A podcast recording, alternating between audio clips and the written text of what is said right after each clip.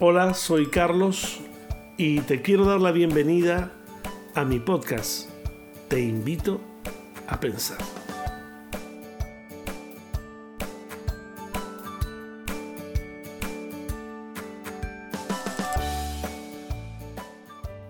Una carta que destila gozo rebosante por doquier.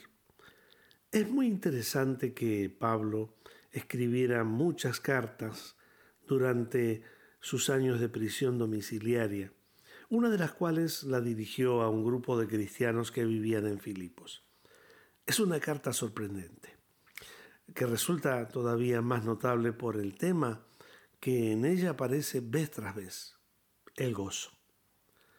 Pensemos por un momento que fue escrita por un hombre que había conocido desventuras, que había padecido dolores espantosos, que vive en un recinto restringido, encadenado a un soldado romano. La carta a los filipenses resuena con gran júbilo. Las actitudes de gozo y contentamiento están entretejidas a lo largo de la trama de esos 104 versículos con hilos de plata. En vez de sumirse en la autocompasión o de acudir a sus amigos para que lo ayuden a escapar o por lo menos a encontrar alivio a esas restricciones, Pablo les envió un mensaje de sorprendente alegría y gozo.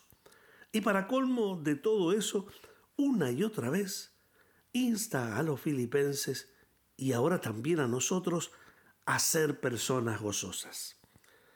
Permítame mostrarles cómo ese mismo tema reaparece una y otra vez en todos los capítulos de esta carta. Es así que cuando en el capítulo 1 nos dice Pablo que oraba por los filipenses. Y cuando él oraba, se gozaba. Doy gracias a mi Dios siempre que me acuerdo de vosotros en todas mis oraciones rogando con gozo por vosotros. Cuando él también comparaba el permanecer en la tierra con irse y estar con el Señor, él también allí estaba gozoso.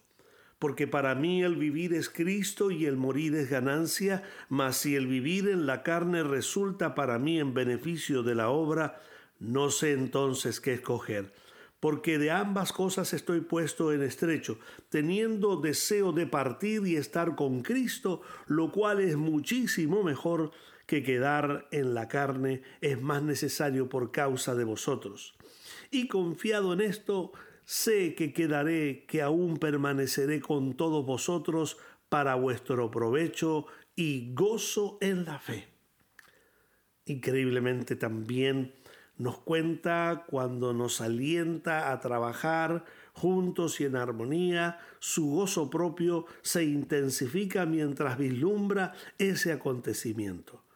Cuando dice en el capítulo 2, por tanto, si hay alguna consolación en Cristo, si algún consuelo de amor, si alguna comunión del Espíritu, si algún afecto entrañable, si alguna misericordia, completad mi gozo sintiendo lo mismo, teniendo el mismo amor, unánimes, sintiendo una misma cosa.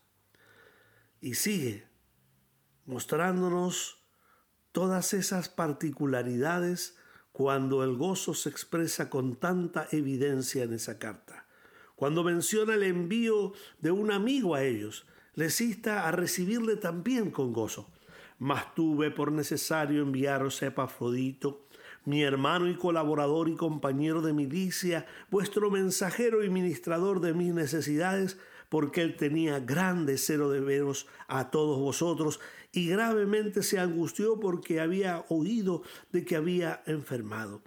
Pues en verdad estuvo enfermo, a punto de morir, pero Dios tuvo misericordia de él, y no solamente de él, sino también de mí, para que yo no tuviese tristeza sobre tristeza Así que le envió con mayor solicitud para que al verle de nuevo os gocéis, y yo estaré con menos tristeza. Recibidle pues en el Señor con todo gozo, y tened estima a los que son como Él.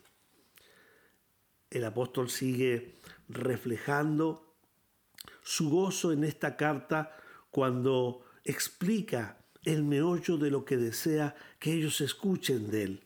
Estaba lleno de gozo. Por lo demás, hermanos, gozaos en el Señor.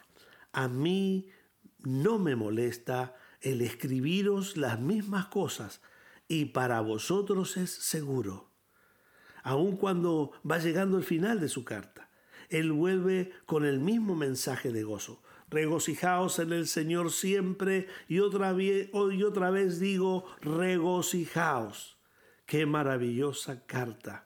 Finalmente, cuando Pablo recuerda la preocupación de ellos como por su bienestar, el gozo acerca del cual escribe uno de los pasajes más optimistas de las Escrituras cuando dice, en gran manera me gocé en el Señor de que ya al fin habéis revivido vuestro cuidado de mí, de lo cual también estabais solícitos, pero os faltaba la oportunidad.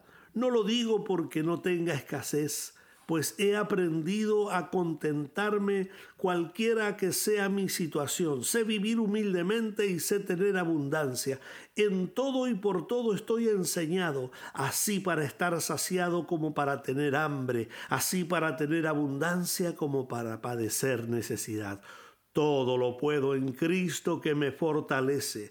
Sin embargo, bien hicisteis en participar conmigo en mi tribulación, y habéis también vosotros, oh filipenses, que al principio de la predicación del Evangelio, cuando partí de Macedonia, ninguna iglesia participó conmigo en razón de dar y recibir, sino vosotros solos pues aún a Tesalónica me enviasteis una y otra vez para mis necesidades.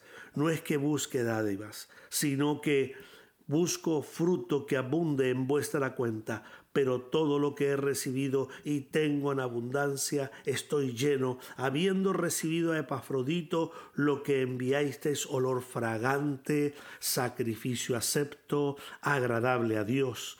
Mi Dios pues suplirá todo lo que os falte conforme a sus riquezas en gloria. Qué maravillosa que es toda esta carta. En el primer capítulo de Filipenses aprendemos que hay gozo y risa en la vida, tanto si alcanzamos lo que queremos como si no, a pesar de las circunstancias difíciles, incluso cuando hay conflictos.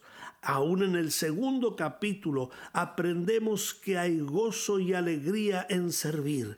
Comienza con la actitud correcta, la humildad. Se mantiene con la teología correcta, Dios es Dios. Y se alienta con modelos y mentores correctos, amigos como Timoteo y Epafrodito. En el tercer capítulo aprendemos que hay risa en compartir, ya que Pablo cuenta tres bendiciones, su testimonio, su meta en la vida y la razón que lo estimula. Finalmente, en el cuarto capítulo aprendemos que hay risa en reposar. Estas tienen que ser algunas de las mejores líneas jamás escritas acerca del principio del contentamiento personal. Qué tesoro de júbilo, qué maravillosa transmisión de optimismo en las circunstancias más difíciles y más complicadas de eh, un hombre puede vivir. Por eso quiero decirle en esta hora que básicamente hay dos clases de gente, la que se decide por el gozo y la que no. La gente que se decide por el gozo no presta atención al día de la semana que es, o qué edad tiene, o cuánto dolor siente. Ha decidido deliberadamente reír y gozar, otra vez porque ha escogido el júbilo.